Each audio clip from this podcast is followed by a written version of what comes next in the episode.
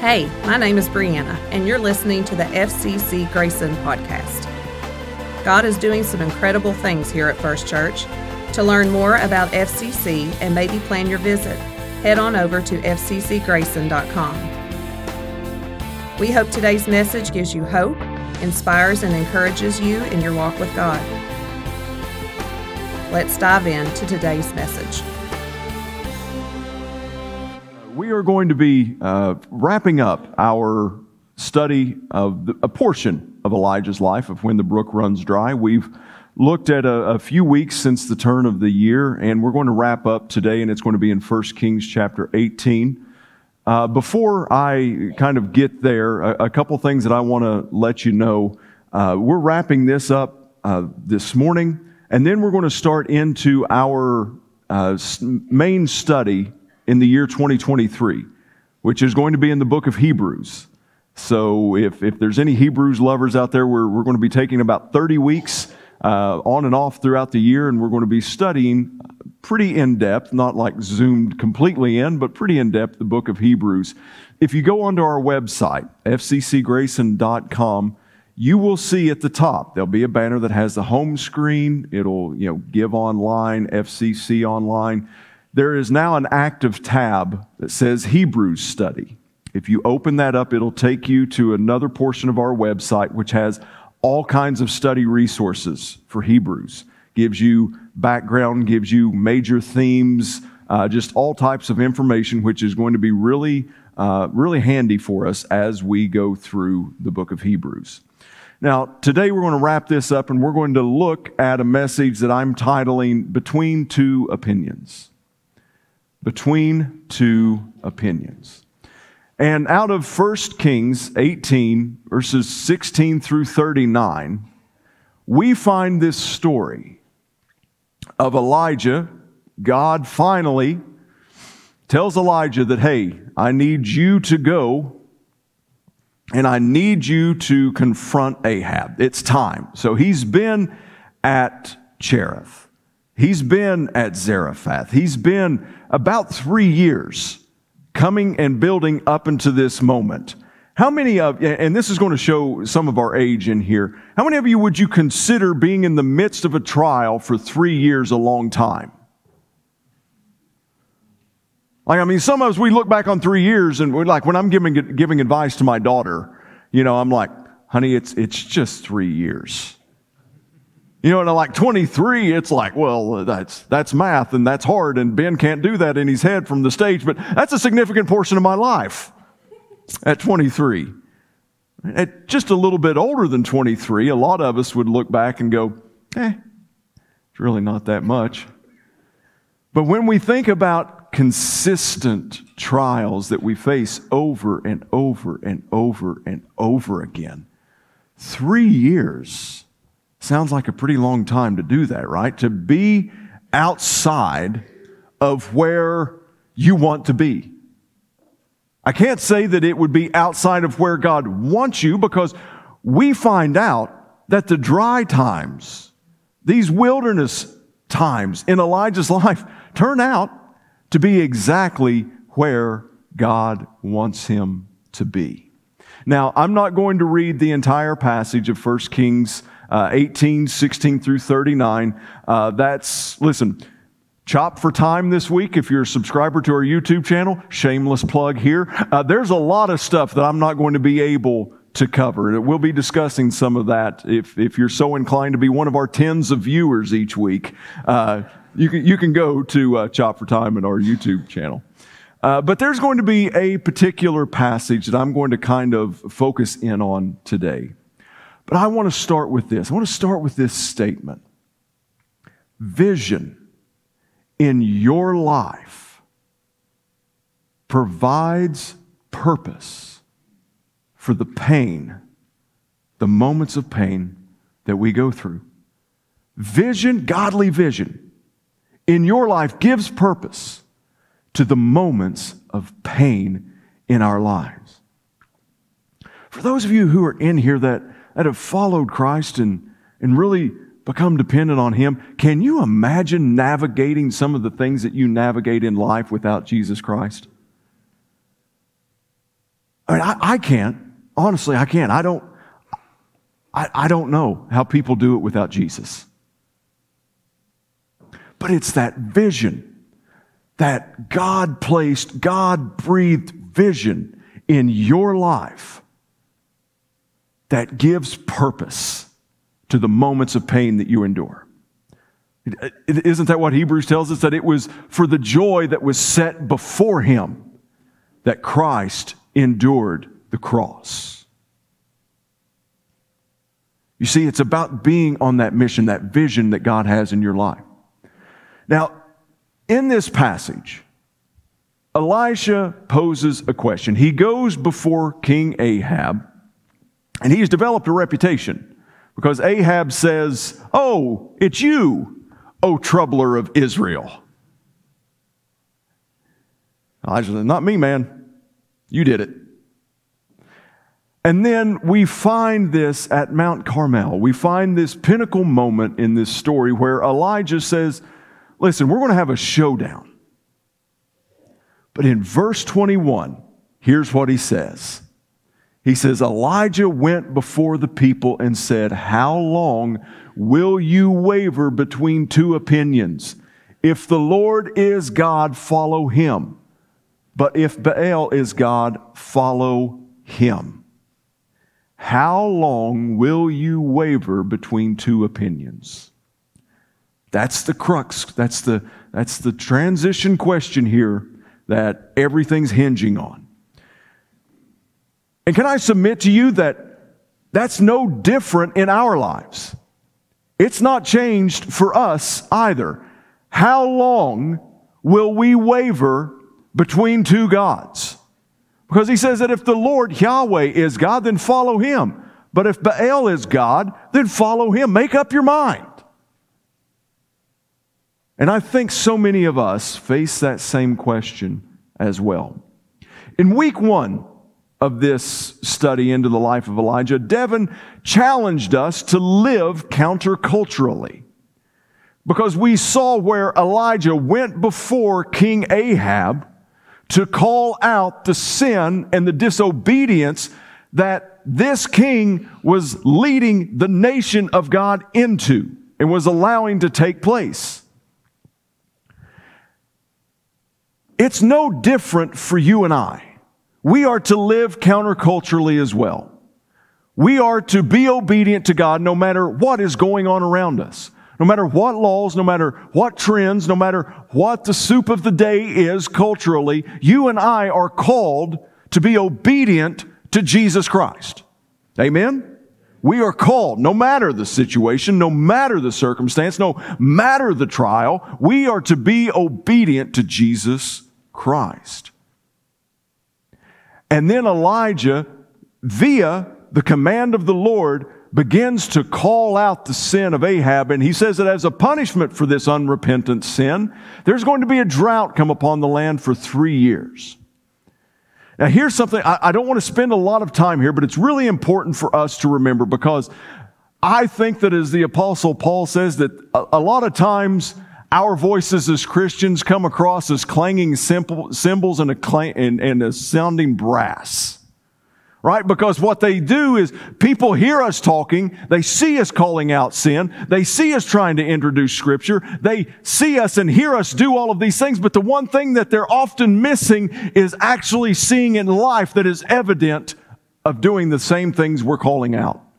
Like we're, we're calling out this sin and we're saying you need to be obedient to God, but what if our lives are compromised in the area of obedience? Clanging cymbal, sounding brass, right? And the world has become tone deaf to the message because we're losing credibility.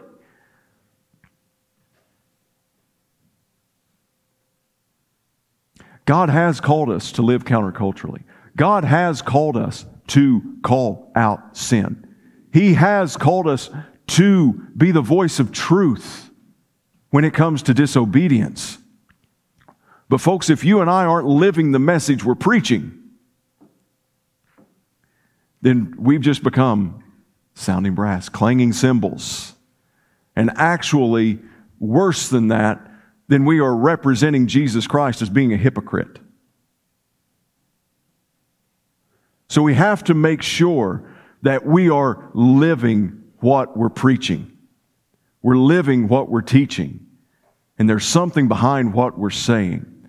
And, and I, I said that to, to kind of connect it here. Because now we have Elijah standing boldly in front of 850 prophets 450 of Baal, 400 of Asherah, which, ironically enough, Baal is the god that was responsible for the harvest, for nature, for rain, for things of that, you know, that sort. And now they've gone three years without that. But he's standing there and he makes this bold proclamation. How long will you waver between two opinions? And I believe Elijah was able to call out the prophets at this point because he was living proof of the question that he was asking. When you look back, Elijah, what he had gone through, he was obedient to God and he stood in front of the king and proclaimed the drought. And then this moment, listen, I don't know about y'all, but that would be one of those moments where I would be tempted to kind of puff out my chest you know, kind of swell up a little bit, like, look what I did. There would have been an element of pride that he would have had to fight in that, in that moment. After that, it's like, listen, God told me to say that there's not going to be any rain, and it's actually not raining. I am the man. But then, where does God take him? Like God has just given him one of the grandest stages in the world at that time, an audience with the king. And then he takes him to a brook. He takes him to a river. He takes him to a creek where he is doing absolutely nothing. Like he's not even getting his own food. You talk about humbling, and you'll never convince me that at moments during this time, of where ravens were dropping food to him. And he was doing absolutely nothing that he didn't have to fight doubt in his mind. Am I really where God wants me to be? Did I really hear the Lord when He told me to go and proclaim the drought? Am I really doing what I'm supposed to be doing? I am in this broken state. I'm being humbled. My pride is being stripped from me, and I don't know if I'm in the right. That had to be one of the thoughts at some point. There had to be that question of God, am I really doing the right? Am I really serving the right God here? Am I doing the right thing? And then God moves him to Zarephath and he keeps him, he's no longer dependent upon birds. Okay? Which is a good thing, I would think. But he takes him, and who's he dependent upon now? A widow who is completely destitute at this point. Right? Like she's got enough for like one meal and doesn't even classify as a meal. Like, listen, we're going to have a little snack, me and my son, and then we're going to die. Not only was this still a humbling experience to depend upon someone else, but this lady was incredibly poor. She would have been at the bottom of the social ladder as being a widow. He was in a pagan nation. It wasn't like God took him to church and was like, here, hang out here. They've at least got communion wafers if you can get to them through the plastic. No, he was just like, here, Here's a pagan nation. They don't even believe in the same God you believe in. This God that I'm telling you about, this God that's me, that's giving you this instruction, I'm going to take you to a very dangerous place a place that doesn't even believe in me. You'll never convince me that Elijah didn't at some point experience doubt. But yet God provides with grain and oil that never run dry. And he begins to develop relationship with this widow and her son as they're, they're housing him, they're providing for him. And then what happens? The son dies. And you'll never convince me that as he is packing this boy's lifeless body up the stairs to the room where he stayed, there wasn't doubt. God, are you sure? And we even hear it when he gets up there into the private place where he spends with God. He vocalizes, God, why is this happening? Did you bring me here so this boy could die too? See, I wanted to provide that recap because Elijah's standing in front of the prophets at this point, and he is asking them this question How long will you waver between two opinions? And he can do so. He can be bold in God. He can have that courage in God to ask that question, to call out that disobedience. Why? Because he's lived it. He can back it up. He's experienced it. It's not something that he has sat in his house and heard someone talk about and then go out and say, you know what, they're exactly right. This world's going to hell. It needs to repent. So I'm going to go out and I'm going to start calling out every bit of sin that I can see in anyone else's lives. Elijah had lived through the trials. He had lived through brokenness. He had lived through the crucible. He had lived through this refining. And now he's able to stand and say, basically, choose you this day whom you will serve, as Joshua records for us. See, it's important for us to understand that it is our vision that God, it's God's will in our lives that gives purpose to the moments of pain. Now, the danger that many of us have, myself included, and I don't think anyone here is immune to this, the danger is us camping out for far too long in the, in the trials, in the tests, in the wilderness, in the dry times. Because sometimes we get so caught up in there and then we begin to give ourselves over to doubt. We begin to give ourselves over to fear. And we're not recalling 1 John 4:18 that says there is no fear in love, for perfect love casts out all fear. And then ultimately we begin to give ourselves completely over to the lies of the enemy and we become defeated we fall into despair. And we lose sight. I, I want to read Romans 5 3 through 5 for us this morning. We can rejoice. Remember that. Everybody say the word rejoice with me. Rejoice. rejoice. All right, we're tracking together then. We can rejoice too when we run into problems and trials. You ever had a problem or a trial? that just stops you right dead in your track, and you're like, praise God. Hallelujah. Not me. For we know that they help us develop endurance. And endurance develops strength of character. And character strengthens our confident hope of salvation. And this hope will not lead to disappointment. For we know how dearly God loves us, because he has given us the Holy Spirit to fill our hearts with his love. Man, that's such an amazing passage of Scripture, isn't it? And our problems, our trials help us to develop endurance. Perseverance is another translation that you'll find of this. And endurance or perseverance develops strength of character. And then character strengthens our confident hope of salvation. You know, one of the things that we say and we publish around here all the time, as kind of like the little tagline for FCC Grayson, is that your story isn't over yet. Hope starts here. And this is exactly what we mean when we say hope starts here.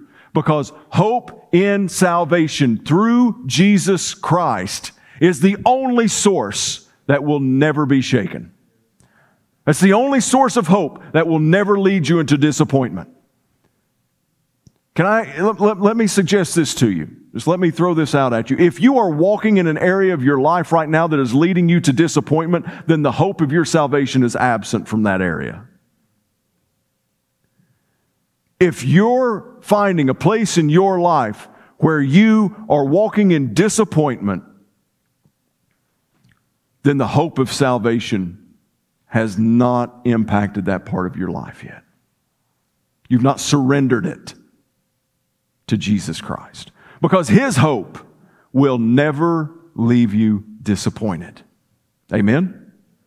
His hope will never leave you. Disappointed. And this story, such a beautiful, powerful story, and kind of comical in some ways, because they, they agree to the terms. They're like, let's, uh, Elijah takes them up onto the mountain. He says, let's uh, set up this altar. We're going to set up a couple altars here, okay? And the God that answers with fire, that's who's going to be the true God. Deal? Deal. Prophets are like, that sounds like a good deal to me. Deal. So he's like, listen, you go first. And they start doing their thing. This is kind of early in the morning. They begin to cry out. They begin to do all these things. They even begin to cut themselves at one point until blood begins to flow. The Bible says, as was their custom. Really? Like that was your custom in your religion? No thanks, man. But then Elijah, talk about boldness and maybe, maybe just a touch of sarcasm. It's like, oh, what's happening? Oh, nothing. Huh. Didn't see that one coming. Maybe, maybe your God's gone on a trip. Maybe, maybe he's busy somewhere else. And one of the, in the Hebrew inflection of it, maybe even gives this indication. Maybe your God's gone to the bathroom. I'm not making that up. And then, then they just cry out louder. They just start hollering and screaming and everything, and nothing's happening. And then Elijah says, All right, now it's my turn. So he took 12 stones to represent the 12 tribes. And then he digs a trench. He's like, now go get a bunch of buckets of water. What are they in the middle of? A drought? Like, so, I mean, water is a pretty precious resource at this point. But he's like, no, douse it again. Put some more on there. Put some more on there. And then inevitably, God answers by fire. So, I mean, just consumes everything. Like, just turns everything to ash and we see the prophets just fall to their face. You see, we've journeyed with Elijah to this place where he has stepped back in, he has proclaimed the drought, and then he's faced trial after trial after trial. He's endured hardship after hardship after, and he's, he's been at war within himself. He's had to battle doubt. He's had to battle fear. He's had to battle disappointment. But yet, he stands at this moment in the will of God, fully and completely. And God answers. Church, I don't know what it may look like for you right now. I don't know if you're in the midst of the most difficult time of your life or if you're just coming out of it. I don't know if you've, you may not have even started the journey into it yet. But one thing I can tell you is stay grounded and focused on Jesus Christ. And when you have that vision in your life, no matter what pain comes, no matter what moments you face, that vision will give you purpose because God will never leave you, He'll never forsake you. We, we pulled from the Psalms last week where He has never seen the righteous forsaken, nor his seed begging for bread. We see in 2 Corinthians 1 4 where it says that God comforts us in our afflictions so that when others around us, when they hurt, when they're in affliction, we can comfort them with the same love. And I don't know what the mountain moment looks like for you. I don't know what the pinnacle moment looks like. I've never been able to call down fire on anyone. Don't mistake that as that I try that often, okay? Just a, uh, just a couple times, all right? One hand, one hand. But make sure your focus remains on God because vision will give purpose to the moments of pain in your life. Very quickly this morning, just four takeaways.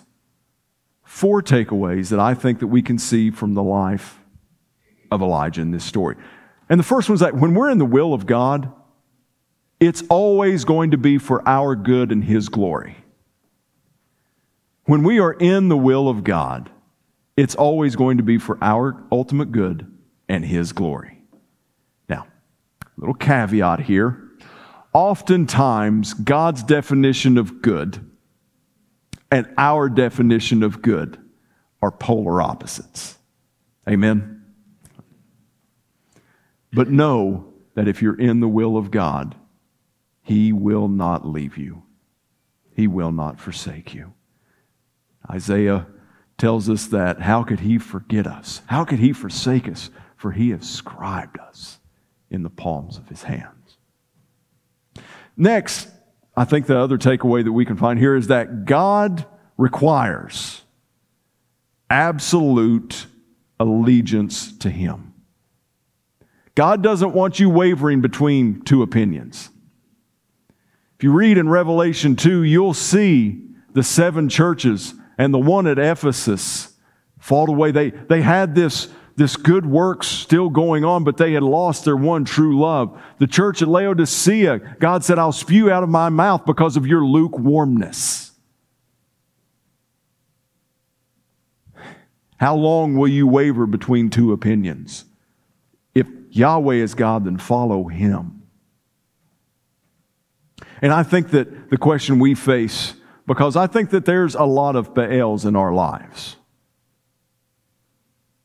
I think our relationships can be God's. I think our jobs can be God's. I think the, uh, the stuff that we have, the car that we drive, the house that we live in, believe sometimes our kids can be our gods. There's all types of little g gods that we can have. And I, I think that that's the question that we have today. Is not, are you, are you serving like a, a false pagan God? It's, are you serving these little idols that are taking you away from Yahweh? And I think he's asking us, how long will you waver between two opinions? Because he requires complete allegiance to Him.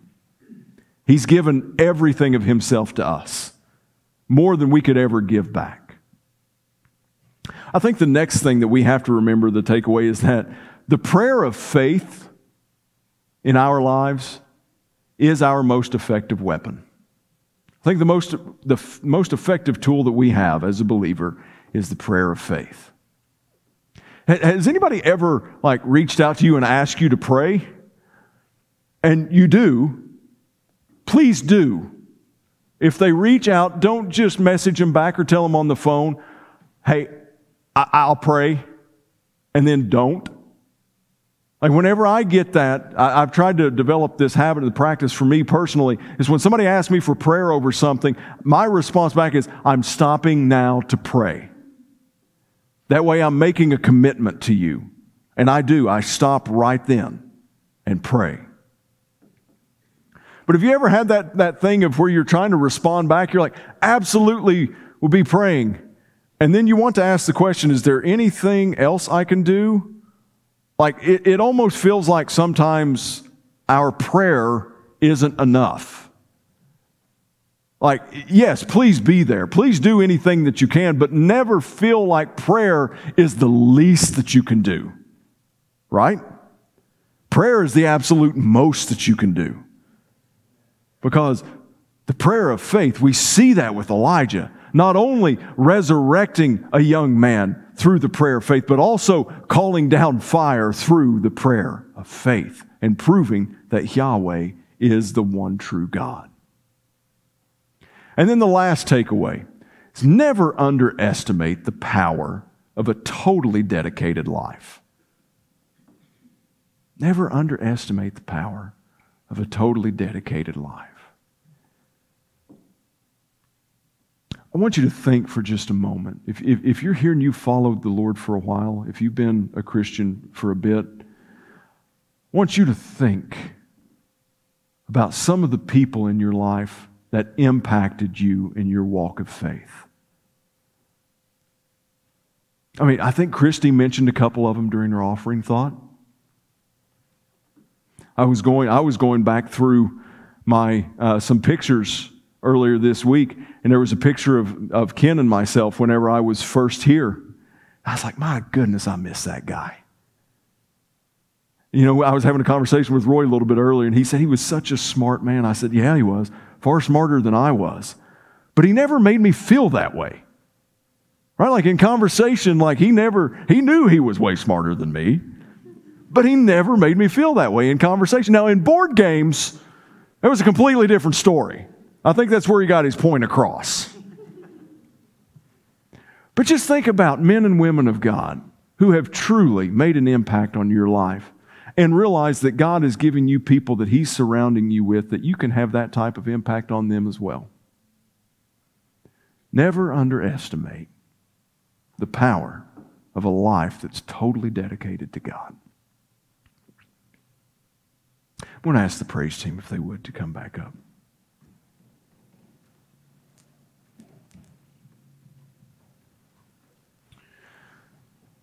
Once again, today, I think you and I are facing exact same question that Elijah was posing to the prophets, to the people of Israel at that time. How long will you waver between two opinions? If God is God, if Yahweh is God, then you've got to give everything you have to Him. I mean, you've got to sell out to Him. That doesn't mean quit everything, drop everything, but that does mean to examine everything that you do and go, is God getting glory out of everything I'm doing? Is He primary in everything I'm, that I'm doing? Is while I'm doing this, am I bringing God glory while I'm doing this?